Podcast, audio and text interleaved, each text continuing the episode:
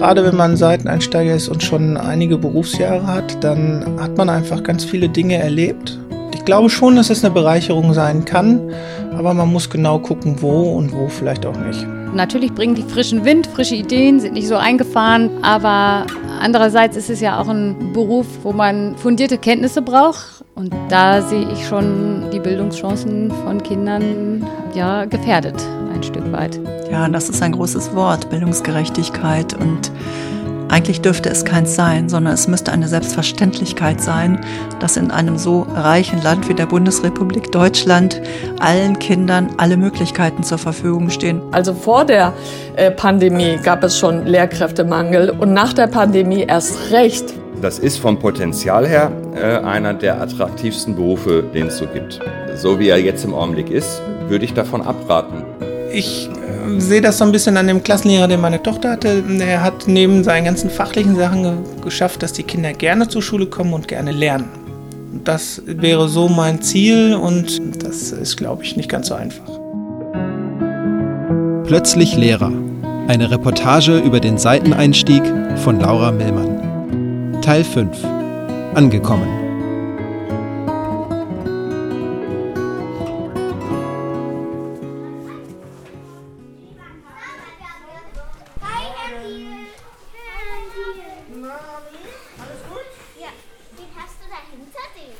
Wir haben heute Besuch da. Hallo. Hallo. Das ist Laura, die kommt gleich mit in die Sportstunde. Darf ich? Mhm. Ja? Das ist sie also, die Bärenklasse. 17 Kinder, im Sommer 2021 eingeschult. Jetzt ist es bereits Frühjahr 2022 und ich darf Andres Klasse endlich kennenlernen und die Frühstückspause miterleben. Beim Frühstück hat André es zur Tradition gemacht, den Kindern etwas vorzulesen, während sie ihre Pausenbrote essen. Sie setzte ihre Kinder in den Wagen und brauste hupend davon. Enttäuscht sah Nemo und Fred hinter ihr her. Schade, sagte Fred. Die ist es schon mal nicht. Und da ist das Kapitel zu Ende. Oh, ich sehe schon, ihr habt schon aufgeräumt. Sehr vorbildlich. Brauchen wir denn heute trotzdem einen Otto? Ja. dann machen wir mal einen Otto. Nach der Frühstückspause und dem Vorlesen malt André ein Gesicht an die Tafel den Otto zum Aufräumen. Die Kinder haben so lange Zeit aufzuräumen, bis André das Gesicht komplett angemalt hat. Von Augen über Ohren, über Mund, Nase und Haare. Nur noch das Kind ist über. Und wir sind fertig. Erst danach geht es auf den Schulhof. Deine Aufgabe: Trinken, Jacke, Sportsack. Und wir stellen uns Später nimmt sich André die Zeit, mir seinen Klassenraum noch etwas genauer zu zeigen. Klasse 1b steht draußen an der Tür. Drinnen sieht es aus, wie man sich ein Klassenzimmer so vorstellt. Vorne eine Tafel, viele Regale mit Bastelmaterialien, Büchern und individuellen Fächern für die Schülerinnen und Schüler, Plakate an den Wänden und Gruppentische. Gemeinsam mit seiner Schulleiterin und Co-Klassenlehrerin Frau Tüllner hat André den Raum vor dem Schuljahr eingerichtet. Es war vorher ein, ein Gruppenraum einfach nur. Das heißt, die Möbel sind alle komplett neu. Ich habe in den Sommerferien äh, selbst gestrichen. Meine Kinder haben mir dabei geholfen. Fanden sie die ersten zwei Tage gut, danach nicht mehr. Haben äh, das hier quasi, als wir im Schuljahr angefangen haben, war es komplett leer. Wir haben halt versucht, so ein bisschen was zu organisieren, was man braucht. Und jetzt nach und nach wird es halt immer voller und immer, ja, es ist dann jetzt ein vollständiger Klassenraum. Die Kinder haben ihn in den Beschlag genommen, wir haben ihn in den Beschlag genommen.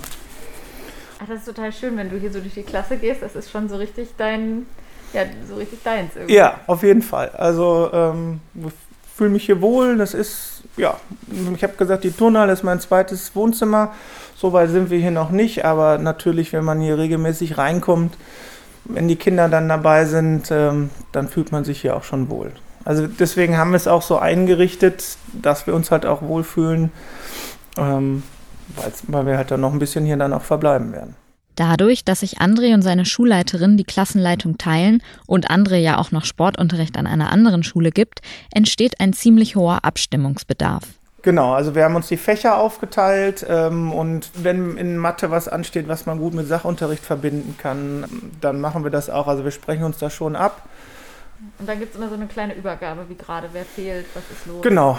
Ich bin nie die ersten beiden Stunden drin, sodass ich in der Pause immer nachfrage, wer fehlt, gibt es irgendwas. Das machen wir eigentlich immer. Und wir texten viel über, über Streamer oder WhatsApp, schreiben uns Mails hin und her. Wenn irgendwas ist, irgendwas aufgefallen ist, irgendwas schlecht gelaufen ist, irgendein Unfall war oder Streit war, dann äh, versuchen wir das zu schreiben weil ich ja dann auch morgen zum Beispiel nicht mehr hier an der Schule bin. Das heißt, wenn morgen was passiert, kriege ich in der Regel irgendeine Textnachricht, damit ich Donnerstag weiß, worum es geht. All diese Kommunikation bedeutet natürlich zusätzliche Arbeit. Aber die geteilte Klassenleitung gibt André auch die Möglichkeit, langsam in die neue Rolle des Klassenlehrers hineinzufinden. Und es ist eine Rolle, die ihm definitiv gefällt. Definitiv, ja. Also wenn man auf dem Schulhof steht, man hat Pausenaufsicht, man hat seine Klasse, die Kinder von seiner Klasse viel enger drumrum, die folgen ein. Ähm, wenn ich morgens auf den Schulhof komme und die sind schon da, dann oh, wird groß geschrien, die kommen angelaufen und erzählen, was am Wochenende passiert ist oder wenn sie Geburtstag haben oder was auch immer, dann kommen die sofort an und dann äh, ist das schon enger, als wenn man in Anführungszeichen nur Fachlehrer ist. Es ist schön, André als Klassenlehrer zu sehen. Und an diesem Tag an der Emschertal Grundschule fühlt es sich so an, als hätte es Corona nie gegeben. Nur noch die gelben Pfeile auf dem Boden erinnern an die Beschränkungen während der Pandemie. Und André merkt es noch an etwas anderem, dass dies doch noch kein ganz normales Schuljahr ist. Das Verhalten der Kinder, die eingeschult wurden, ist anders als in anderen Jahrgängen. Es gibt Kinder dabei, die waren tatsächlich in diesem Jahr so gut wie nie im Kindergarten. Das heißt, die müssen sich erstmal wieder dran gewöhnen, sich länger in einer Gruppe aufzuhalten. Und da werden wir sicherlich drauf eingehen. Also es ist, denke ich mal, im Moment wichtiger, an diesen Dingen zu arbeiten, als wirklich zu sagen, ich muss bis zu dem und dem Stichtag die Buchstaben und die Rechenverfahren haben. Ich glaube, dass wir die Kinder erstmal ein bisschen auffangen müssen, äh, um wirklich erstmal wieder an Gemeinschaft heranführen, auch Gemeinschaft überhaupt wieder zu bilden. Das sieht man jetzt tatsächlich auch an den Kindern, die bei uns sind, dass äh, viele Kinder verlernt haben, in der Gruppe gut zurechtzukommen oder sich auf andere Kinder einzulassen. Das ist tatsächlich äh, deutlich zurückgegangen. Corona oder besser gesagt die Schulschließungen haben außerdem dafür gesorgt, dass soziale Ungleichheiten zugenommen haben.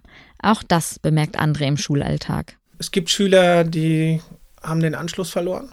Die Chancengleichheit ist als erstes dahingegangen. Man merkt, wo zu Hause Unterstützung geleistet werden konnte und wo nicht. Man hat schon gesehen, die Aufgaben, die abgegeben wurden oder nicht. Ob jemand regelmäßig in der Videokonferenz war oder nicht, dann hatte man schon eine Ahnung, was da kommt. Und es ist tatsächlich so, äh, die Unterschiede sind extrem geworden. Und ähm, soziale Gerechtigkeit ist da tatsächlich komplett auf der Strecke geblieben. Und dabei ist die Emschertal Grundschule noch nicht einmal eine sogenannte Brennpunktschule. Laut dem schulscharfen Sozialindex hat die Grundschule einen Sozialindex-Typ der Stufe 3 bei insgesamt neun Stufen. Seit dem Schuljahr 2021 werden alle Schulen in NRW nach diesem schulscharfen Sozialindex eingestuft. Das Ziel ist es, Schulen mit schwierigen sozialen Ausgangslagen erst einmal zu identifizieren so lautet die Erklärung auf der Webseite des Schulministeriums. Dadurch, so die Hoffnung, könnten diese Schulen dann zielgenauer unterstützt werden. Damit sei der Sozialindex ein wichtiger Schritt auf dem Weg zu mehr Bildungs- und Chancengerechtigkeit, schreibt das Ministerium. Wichtig zu wissen ist, dass es bei diesem Sozialindex nicht darum geht, die pädagogische Arbeit an den Schulen zu bewerten. Durch den Index wird lediglich die Zusammensetzung der Schülerinnen und Schüler einer Schule ermittelt. Betrachtet werden vier Indikatoren. Erstens die Kinder- und Jugendarmut. Zweitens der Anteil der Schülerinnen und Schüler mit vorwiegend nicht deutscher Familiensprache. Drittens der Anteil der Schülerinnen und Schüler mit eigenem Zuzug aus dem Ausland. Und viertens der Anteil der Schülerinnen und Schüler mit den Förderschwerpunkten Lernen, emotionale und soziale Entwicklung sowie Sprache. Wird eine Schule in den Stufen 6 bis 9 eingeordnet, gilt sie als Schule in schwieriger Lage. Von insgesamt 2700 Grundschulen in NRW gilt das nur für knapp 8,6 Prozent. Die jetzige Landesregierung hat allerdings angekündigt, für das Jahr 2024 eine Neuberechnung durchzuführen, wodurch absehbar mehr Schulen in die höchsten vier Stufen rutschen werden.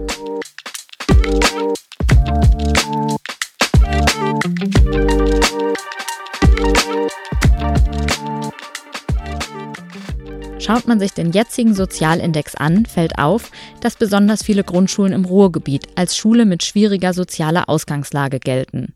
In Dortmund sind es vor allem die Schulen in der Nordstadt, die häufig als sogenannte Brennpunktschulen bezeichnet werden. Dazu gehört auch die Libellengrundschule. Mit der Schulleiterin der Libellengrundschule, Christiane Mika, treffe ich mich kurz nach dem langen Lockdown 2021. Die Sorgen, die André in Bezug auf seine Schüler formuliert hat, kennt auch sie, jedoch um einiges extremer. Mit Sicherheit ist das in so einem Stadtteil nochmal anders belastend und beschäftigt die Kolleginnen und Kollegen viel mehr, weil wir ja um die Situation auch wissen. Und unser Eindruck war schon, dass die Kinder hier auch in einer Form in der Schule ankamen, sowohl nach dem ersten als auch nach dem zweiten Lockdown, wo sie sozial, emotional eingefroren wirkten. Also dass so wenig Interaktion war, Austausch, Bewegung äh, und auch mit, mit Gleichaltrigen dass sie das ganz neu lernen mussten. Und äh, da muss Schule sich dann einfach auch noch mal breiter und anders aufstellen und genauer überlegen, was können wir tun. Und dieses Ziel, sich als Schule breiter aufzustellen, gilt für Christiane Mika nicht nur in Bezug auf die Corona-Pandemie. Ihrer Ansicht nach ist das die einzige Möglichkeit, um den Kindern an ihrer Schule ansatzweise die gleichen Chancen zu ermöglichen, wie sie Kinder in anderen Stadtteilen haben. An diesem Standort heißt das, dass wir jetzt nicht einfach eine Grundschule sind, sondern wir verstehen uns als Stadtteilschule. Wir sind vielfältig verknüpft in unterschiedlichsten Netzwerken mit allen möglichen Akteuren, nicht nur hier im Stadtteil, sondern auch darüber hinaus um für Familien ein wichtiger, weil wir ja der erste verbindliche äh, Bildungsort sind, den Kinder aufsuchen, eine ganz wichtige Anlaufstelle zu sein und dass Eltern auch und Familien erleben, dass Bildung ein durchgängiger Prozess ist, wo sie gut begleitet werden und die Kinder eben auch dann erfolgreich für ihr Leben lernen können. Eine Schule als Lebensort, das ist das Ziel. Doch um so etwas umzusetzen, braucht es engagierte Lehrerinnen und Lehrer. Und leider zeigen Studien immer wieder, dass nicht nur der Arbeitsaufwand an sogenannten Brennpunktschulen am höchsten ist, leider ist dort auch der Lehrkräftemangel am größten. Denn wenn Lehrerinnen und Lehrer händeringend gesucht werden, können die wenigen, die es gibt, sich natürlich viel eher aussuchen, wo sie arbeiten wollen. Und kaum jemand entscheidet sich freiwillig für ein Arbeitsumfeld, das so herausfordernd ist. Dabei bräuchte es genau hier, an den sogenannten Brennpunktschulen, die besten Lehrerinnen und Lehrer. Ganz genau. Das ist auch eigentlich eine ganz alte Forderung, dass man sagt, da, äh, wo Kinder mehr Unterstützung brauchen und mehr Zeit brauchen, brauchen wir auch die bestausgebildetsten Lehrkräfte.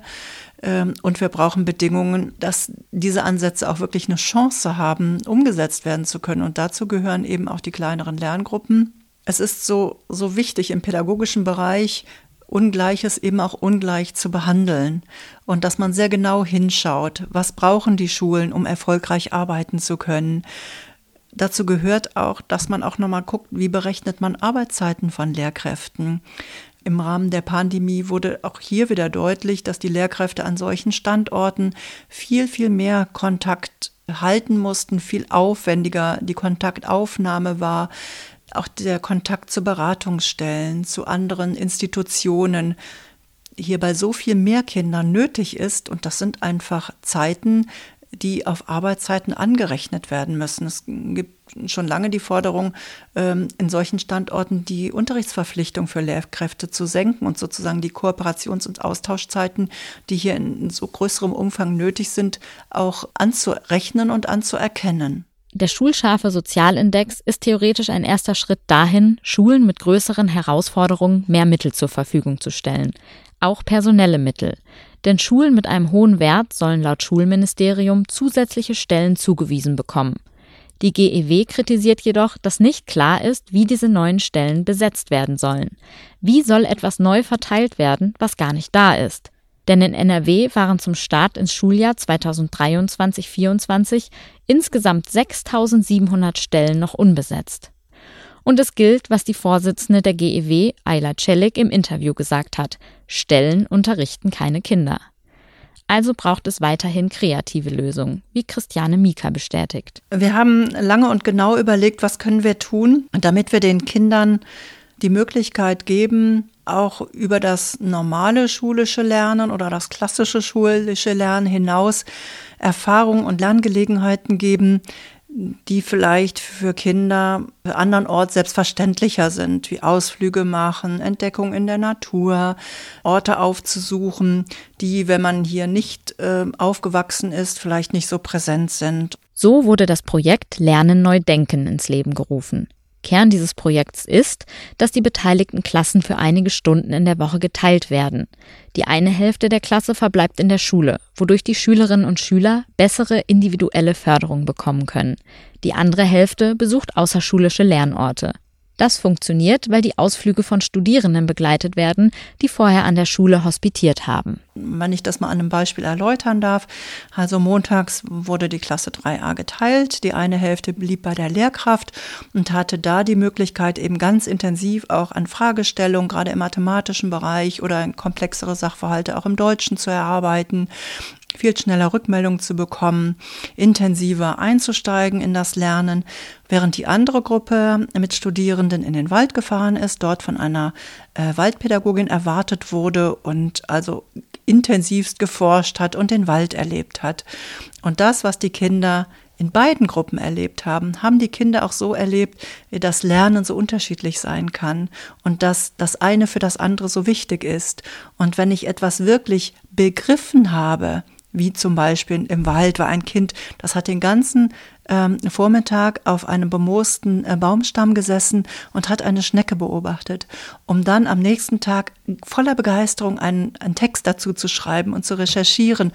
Und das ist es, was die Kinder brauchen. Lernen in seiner ganzheitlichen Weise zu erleben und zu erfahren und dann auch nochmal anders motiviert zu sein, in Dinge einzusteigen. Und oft ist schulischer Unterricht dann doch sehr verkopft und das äh, was die Kinder da erleben konnten, war wirklich äh, bereichernd für alle Beteiligten.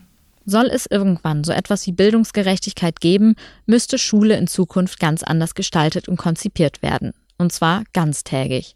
Davon ist Christiane Mika überzeugt. Ähnlich argumentiert auch Aladin Elmar Falani. Als Experte für Ungleichheiten im Schulsystem ist auch er der Überzeugung, dass sich an Schulen und vor allem an Grundschulen einiges ändern muss. Er bestätigt die Einschätzung von Christiane Mika. Ungleiches muss ungleich behandelt werden, wenn unterschiedliche Startchancen durch die Schulen in gewisser Weise aufgefangen werden sollen. Es ist schon ein großer Fortschritt historisch gewesen, dass alle gleich behandelt werden. Aber wenn man alle gleich behandelt, äh, dann erzeugt man eben keine weitere Ungleichheit mehr, aber man reproduziert die Ungleichheit, die schon da ist. Also wenn Kinder auf unterschiedlichen Wissens- und Entwicklungsständen sind und man behandelt dann alle gleich, dann ähm, wird man mit sehr großer Wahrscheinlichkeit die ungleichen Verhältnisse fortführen und nicht ausgleichen. Wenn man ausgleichen wollen würde, müsste man die Kinder gezielt und systematisch ungleich behandeln. Also ungleiche Kinder ungleich behandeln, damit äh, alle sozusagen bestmögliche Entwicklungschancen haben. Und ähm, so in etwa kann man die zentrale Kritik mal auf allgemeiner Ebene formulieren. Besonders Sorge macht Aladin Elmar Falani allerdings die Prognose, dass der Lehrermangel noch über Jahre anhalten wird. Mein Problem ist nicht fünf, sechs Jahre Lehrkräftemangel, sondern äh, dass ich so ein bisschen die Sorge habe, dass es auch noch am Ende dieses Jahrzehnts äh, einen großen Lehrkräftemangel gibt. Ähm, also das ist, das ist sozusagen das Problem. Lehrkräftemangel kann ein Riesenpotenzial sein, wenn er nicht dauerhaft ist. Auf die Frage nach seinen Lösungsvorschlägen nennt er vier Punkte. Erstens Rentnerinnen und Rentner in die Schulen holen, mit den richtigen finanziellen Anreizen. Zweitens Lehramtsstudierende einsetzen, beispielsweise für Verwaltungstätigkeiten. Drittens mehr Seiteneinsteigerinnen und Seiteneinsteiger für den Schuldienst begeistern. Allerdings mit gleichzeitiger Einführung eines funktionierenden Fortbildungssystems. Und ganz wichtig, viertens, schulexterne Professionen mit einbeziehen, damit gerade Kinder in benachteiligten Stadtteilen viele verschiedene Erfahrungen sammeln können. Und mit diesem letzten Punkt beantwortet Aladin Elmar Falani quasi schon die Frage, was aus seiner Sicht gute Bildung ist. In einem guten Bildungssystem sollte alles erlebbar und erfahrbar sein, was die Welt äh, und die Gesellschaft so Positives zu bieten hat. Und da, das heißt also, es müsste jedes Kind ein Musikinstrument zumindest anfangen zu lernen. Und ähm, alle haben äh, Zusatzangebote äh, außerhalb des Unterrichts für Sprachen. Die kennen sich alle voll gut in Botanik aus äh, und so weiter, weil man das alles in der Schule gemacht hat. Und natürlich Sport. Nicht Sportunterricht, den gibt's sowieso, aber richtig irgendeine Sport-AG, ein Sportverein und so weiter, dass das äh, substanzieller Teil ähm, äh, ist dessen, was in der Schule so passiert. Dass, es, dass im Prinzip alle dann wirklich auswählen können und nicht so wie es heute ist, eigentlich wählen die Eltern aus. Und äh, im Prinzip muss alles da sein, was richtig cool ist. Und man müsste eigentlich es auch so sehen, dass man das dann so organisieren muss. Deswegen habe ich das jetzt so beschrieben, dass die Kinder traurig sind, wenn die Schule insgesamt mal einen Tag schließt.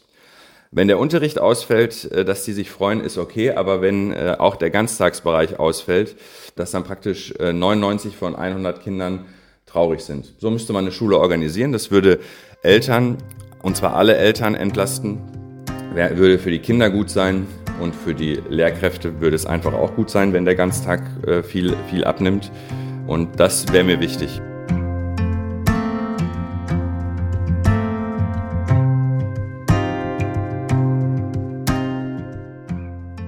An dem Tag, an dem ich André in seiner Klasse erlebe, beim Vorlesen, Spielen und Trösten, ist er bereits seit über vier Jahren im Schuldienst.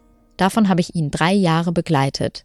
Wenn er auf das System Schule schaut, was bedeutet für ihn gute Bildung? Schwierig. Also wie gesagt, diese Neugierde finde ich ganz wichtig, dass die Kinder auch wirklich kommen und etwas Neues wissen wollen, Neues lernen und dass man sie dann da mit dem füttert, was sie brauchen ja, ich hoffe, dass es möglichst vielfältig geschieht. Also ich kenne es von meinem Sportunterricht. Ich mm, mag gerne diese Stunden, wo sie deduktiv irgendwas selber entwickeln und wir nachher zusammentragen und gucken, wie kreativ waren wir und daraus vielleicht einen Weg entwickeln, der am vielversprechendsten ist. So, das ähm, mag ich, wenn die Kinder mit involviert sind und nicht einfach nur etwas vorgesetzt kriegen und müssen das dann lernen oder auswendig lernen. Das finde ich, ist nicht so tiefgreifend, wenn sie daran teilhaben.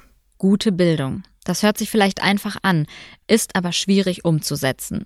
Was es dazu auf jeden Fall braucht, sind gute und engagierte Lehrerinnen und Lehrer. Denn ein System kann noch so gut sein, es sind die Menschen, die es mit Leben füllen. Das zeigt beispielsweise auch die bekannte Hattie-Studie des neuseeländischen Bildungsforschers John Hattie. Er hat 2008 auf Grundlage seiner Metastudie eine Rangliste mit Einflussfaktoren erstellt und geschaut, wovon der schulische Lernerfolg besonders abhängt. Das Ergebnis Lehrkräfte und deren Haltung haben den größten Einfluss auf den Lernerfolg. Es seien die leidenschaftlichen Lehrpersonen, die Schülerinnen und Schüler am meisten beeinflussen. Ich will an dieser Stelle nicht darauf hinaus, dass es kein Lehramtsstudium braucht und die richtige Einstellung ausreicht. Denn auch das hat mir meine Recherche gezeigt Guter Unterricht setzt Wissen und solide Grundlagen auf Seiten der Lehrkräfte voraus. Und ohne grundständig ausgebildete Lehrerinnen und Lehrer würde das System Schule gar nicht funktionieren, würde auch der Seiteneinstieg nicht funktionieren. Aber trotzdem gilt, ob jemand letztendlich ein guter Lehrer ist oder nicht, hängt eben nicht nur vom Studium ab. Um ein guter Lehrer, eine gute Lehrerin zu sein, braucht es so viel mehr. Was genau? Darauf haben meine Interviewpartner ganz unterschiedliche Antworten gegeben. Ich glaube, Motivation macht viel aus. Also ob ich das schaffe, den Schüler oder die Schülerin mitzunehmen, zu motivieren, im Rahmen seiner Möglichkeiten das Beste zu geben.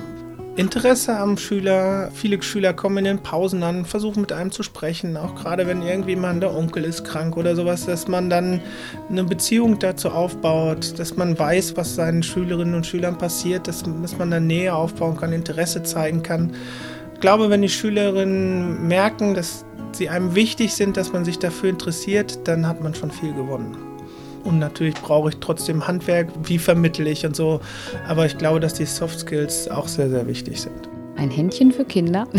In der Grundschule auf jeden Fall ganz viel Herz und erstmal ganz viel Ruhe, Geduld und Verständnis für Kinder, sodass man souverän menschlich mit einem Kind gut umgehen kann. Es gibt so unterschiedliche Personen, Persönlichkeiten in Schulen, die einfach toll sind, aber die total verschieden sind. Ja? Und es ist auch gut so, dass die so verschieden sind, weil auch die Schülerinnen und Schüler sind sehr verschieden. Da kann man nicht hingehen und sagen, das muss man haben, oder so muss eine gute Lehrerin ein guter Lehrer sein. Das Entscheidende ist, dass da, es muss auch zwischen den Schülerinnen und Schülern, egal welche Altersstufe, und dieser Lehrperson, da muss es funken. Da, da, da muss was passieren und was Produktives auch. Ich glaube einfach, dass man unheimlich viel Freude mitbringt an dem Beruf, weil das spiegelt sich einfach, das überträgt sich auch auf die Kinder und ähm, ich glaube, so kann man die Kinder unheimlich gut motivieren. Ausstrahlung auch so ein bisschen und ja, ich, puh, ist schwierig. Also ja, irgendwie kommt da so viel zusammen. Also wenn man sich auch so Schaubilder anguckt, was man, was man so als Lehrperson als mitbringen soll, das ist so viel, das ist so umfassend. Aber ich finde es auch wichtig, dass man sich nicht unbedingt so doll verstellen muss. Also das ist, glaube ich, einfach auch wichtig, weil das merken Kinder. Das ist auch das, was man uns vermittelt hat. Sobald man nicht mehr authentisch ist, hat man verloren.